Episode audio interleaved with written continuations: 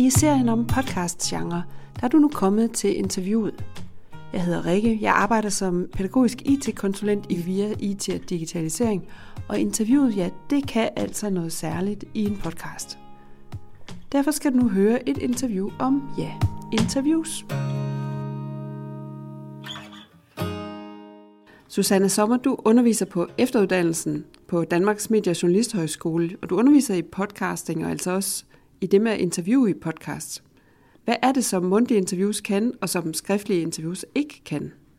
Jeg synes, en af de vigtigste ting, det er jo, at, øh, at man får præsenteret et menneske. Altså når man læser en tekst, øh, hvor nogen skriver, hvad nogen andre siger, så, så kan man jo ikke høre øh, tonen og stemningen, og man, man får ikke noget fornemmelse af det menneske, som siger noget andet end i deres formuleringer. Og der synes jeg, der sker noget helt fantastisk, når man hører folks stemme. Altså, hvis man ikke har set mig, øh, så laver man jo alle mulige forestillinger om, at når hun ser nok sådan ud, og man kan måske høre, at det her det er sådan ikke så sent på dagen, så jeg er måske sådan lidt morgen, morgenmørk i stemmen. Øh, måske kan man høre på et tidspunkt, at jeg synes, et eller andet er sjovt. Alle sådan nogle meddelelser, der kommer om det menneske, som, som, øh, som taler. Og det tror jeg ligegyldigt, hvad man øh, formidler, så tror jeg faktisk, at det er en enormt vigtig bærebølge. Altså at, at det er nemmere at indtage øh, viden og erfaringer og følelser, alt det, man kan få frem i et interview, øh, når man kan mærke det menneske, som, som er afsender. Fordi at før vi overhovedet forholder os til øh, indholdet, så forholder vi os til, om vi vil være i selskab med det menneske, som, som snakker. Og hvis vi gerne vil være i selskab, jamen så lægger vi sådan en generøsitet ned i vores, øh, i vores lytning. Om tænker, gud, hun lyder sgu egentlig meget sød, eller ej, det var sjovt det der, eller øh, nu skete der lige et eller andet interessant imellem intervieweren og interviewpersonen. Det er jo den anden ting, man får. Man får den relation, der opstår i samtalen. Altså når man læser et interview, så så ved man jo egentlig ikke, hvordan samtalen har været. Måske har der været mega dårlig stemning, eller, og der synes jeg, at der, der sker noget interessant i det, at man følger en samtale, man følger, hvad er det egentlig intervieweren spørger om, øhm, og på den måde, så, så får man sådan det ekstra, der er i, at man faktisk overværer en, en relation.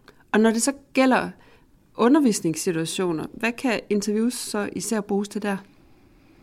Jeg er jo journalist, så, så det, øh, det, det kan faktisk være lidt svært for mig at udtale mig, men jeg tror, at jeg vil sige, at interviewet jo der kan præcis det samme, som det kan andre steder. Altså, øhm, altså man har noget viden, man gerne vil formidle. En underviser vil gerne formidle noget viden til nogle studerende, eller nogle studerende vil, vil på en eller anden måde gerne undersøge et eller andet. Og det er jo præcis det samme, man gør som journalist. Og så går man ud og finder nogle mennesker, som er vigtige for den formidling, og så taler man med dem. Og jeg tror, at øh, der er noget intimt over at lytte. Øh, øh, når, man, når man hører et interview eller alle former for, for lydfortællinger, så, så er man jo i det der mærkelige intime rum, hvor der er nogen, der er inde i ens ører. Og det tror jeg bare er et godt sted at formidle fra. Øh, og så tror jeg bare, at det kan blive mere interessant. Altså, jeg mener, vi kender jo øh, som studerende jo alle den, den der...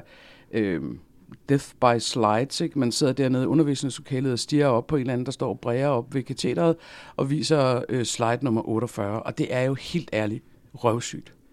Så, så det man får, synes jeg, det er, at man får en, en mere frisk form for formidling. Øh, og man får også en formidling, som i stedet for, at det bliver sådan et overmenneske, der står op ved katedret, hvis det er en underviser, ligesom at forelæse om, hvordan virkeligheden hænger sammen, så tror jeg i langt højere grad, man får en fornemmelse af, at man er med til en, en undersøgelse af noget, i og med, at, at, øh, at der er nogle mennesker, der bliver spurgt om noget. Altså det får sådan en, en, en karakter af, af noget, som ikke nødvendigvis er helt færdigt. Øh, og det tror jeg er meget rart øh, at lytte til, når man skal lære noget, at man at man ikke bare sådan skal sidde og blive gåsefodret, altså ligesom de der foie som bare får stoppet mad ned i halsen, øh, med, med information, men at man på en eller anden måde selv er med i den undersøgelse af et eller andet emne. Hvad skal man så huske, inden man, altså hvis man sådan helt praktisk skal ud og interviewe nogen? Ja, altså man skal jo, man skal jo i hvert fald vide, øh, hvad det skal handle om. Altså det er sådan helt som udgangspunkt ret vigtigt. Så man skal jo vælge et tema ud, en vinkel, kalder vi det i journalistikken, som ligesom er det delemne, man gerne vil dykke ned i, så når man ikke tror, at man kan komme igennem alting på en gang. Og så skal man altså jo selvfølgelig have styr på facts. Altså der er ikke noget værre, end hvis ens interviewperson starter med at sige nej. Altså hvis man for eksempel præsenterer dem på en forkert måde, eller man stiller et spørgsmål, som, som, øh, altså, som er helt ude i hampen, eller der er et eller andet, man har misforstået, og interviewpersonen siger, ej, sådan er det ikke helt. Og så skal man have en målsætning for interviewet, synes jeg. Altså, og det er sådan helt konkret, at man skal have skrevet ned på et stykke papir, før man går i gang. Min interviewperson skal sige, forklare, gøre et eller andet. Det og det. Og det skal man helst kunne formulere i en sætning. Fordi så har man det som sådan et form for fyrtårn i interviewet. Og så kan man ligesom styre efter det, og når det ligesom emne er udtømt, når det er forklaret, så er interviewet også færdigt.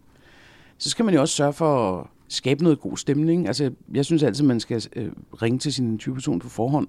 Hvad har de nogle gode eksempler, eller nogle gode historier? Øh, en gang så gjorde jeg sådan og sådan, og så skete der det og det. Øh, det virker enormt godt, når man, når man interviewer, fordi at man at, in, at øh, modtageren så ligesom kan identificere sig med øh, situationen og leve sig ind i den. Det er bare stærkere, end at en eller anden kommer med en eller anden abstrakt øh, forelæsning. Ikke? Altså nogle helt praktiske ting. Altså selvfølgelig forberedelse er vigtigt, yes. Det kommer lidt an på, hvad man gerne vil. Altså, jeg synes altid, man skal gøre sig den overvejelse, hvordan kan jeg gøre min interviewperson bedst? Hvis nu man skal interviewe en slagter, så øh, vil det være helt vildt kedeligt at tage ham ind i et helt stille rum og sige til ham, prøv en gang at forklare, hvordan du øh, slagter en gris. fordi, fordi altså, det er så dagligdags for ham, og det er helt ude af hans hænder, så, så det vil være rigtig svært for ham at forklare. Det vil også være svært for en selv som interviewer at stille nogle gode spørgsmål, hvis man ikke ved noget om griseslagtning.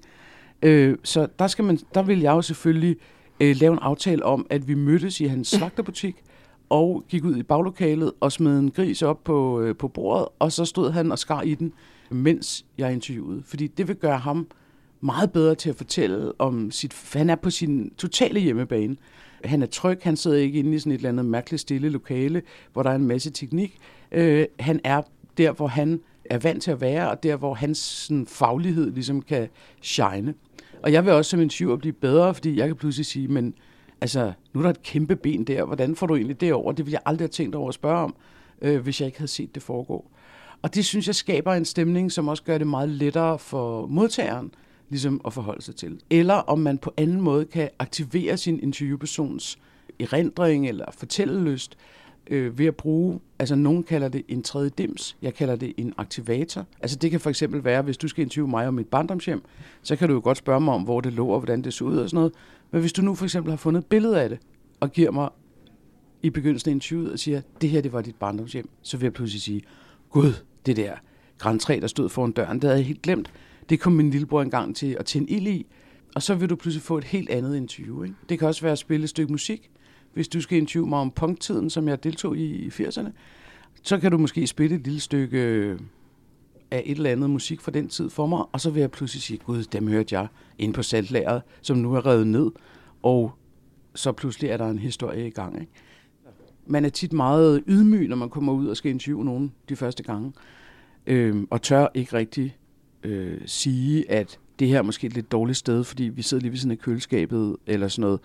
Og så accepterer man bare de konditioner, der er. Der tror jeg, det er vigtigt, at man tænker over, at hvis folk har sagt ja til at blive interviewet, så, har de, så, så vil de også gøre alt for en. Så hvis man siger til dem, ved du hvad, jeg kan høre det der køleskab inde i min mikrofon, eller inde i mine høretelefoner, og det lyder helvede til, kan vi ikke godt sætte os ind i stuen? Så vil de gå med med det samme. Ikke? Altså så, så man skal både gøre sig nogle indholdsovervejelser, så skal man gøre sig sådan nogle overvejelser om, om, øh, om den ramme, fysiske ramme, som interviewet skal have, og så skal man gøre sig de der mere praktiske overvejelser om, om det rum, man er i.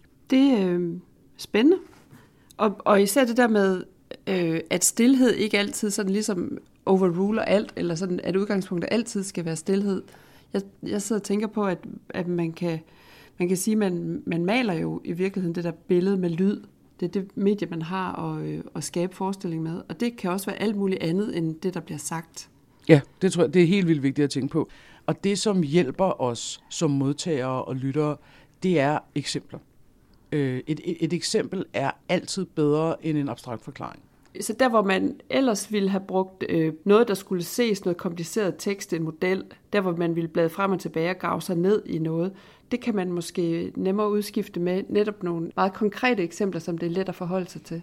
Ja, og det kan man sige, øh, det er jo derfor, at det er helt vildt vigtigt at lave en god forsamtale igen med sin interviewperson.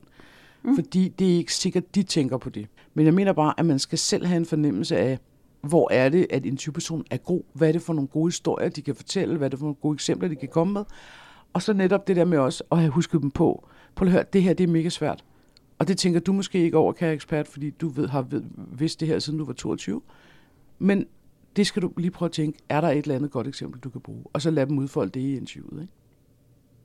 Har du en af dine egne eller nogle andres interviews, som du vil anbefale, man kan høre som inspiration? Så synes jeg, at man skal prøve at høre sådan en øh, podcast, som den podcast, der hedder Dissektion, som bliver lavet for øh, Naturhistorisk Museum, hvor de hver gang i hver podcast episode dissekerer et dyr. For eksempel en tamkat. Og de gør det selvfølgelig ikke bare for at dissekere dyret, de gør det jo fordi, at de gerne vil formidle noget om det pågældende dyr. Ikke? Men der sker bare noget helt vildt sjovt. Øh, for eksempel for ham, der dissekerer tomkatten, fordi mens han så dissekerer den, og skal fortælle om, hvorfor, har, hvorfor er kattens tænder præcis på den her måde. Det er jo sådan en biologisk øh, vidensformidlende, eller naturvidenskabspodcast, ikke? Jamen, så ved at han står med katten og kan se på den, så kommer han bare til at tænke på nogle helt andre ting, og han bliver meget mere, en meget mere underholdende formidler, end han, øh, end han ellers ville være, tror jeg. Og, øh, og det, jeg synes bare, det er sådan et meget godt eksempel at få forstand af, hvor meget det betyder at være i, i det der rum, som er interviewpersonen, så at være der, hvor de kan, hvor de kan shine.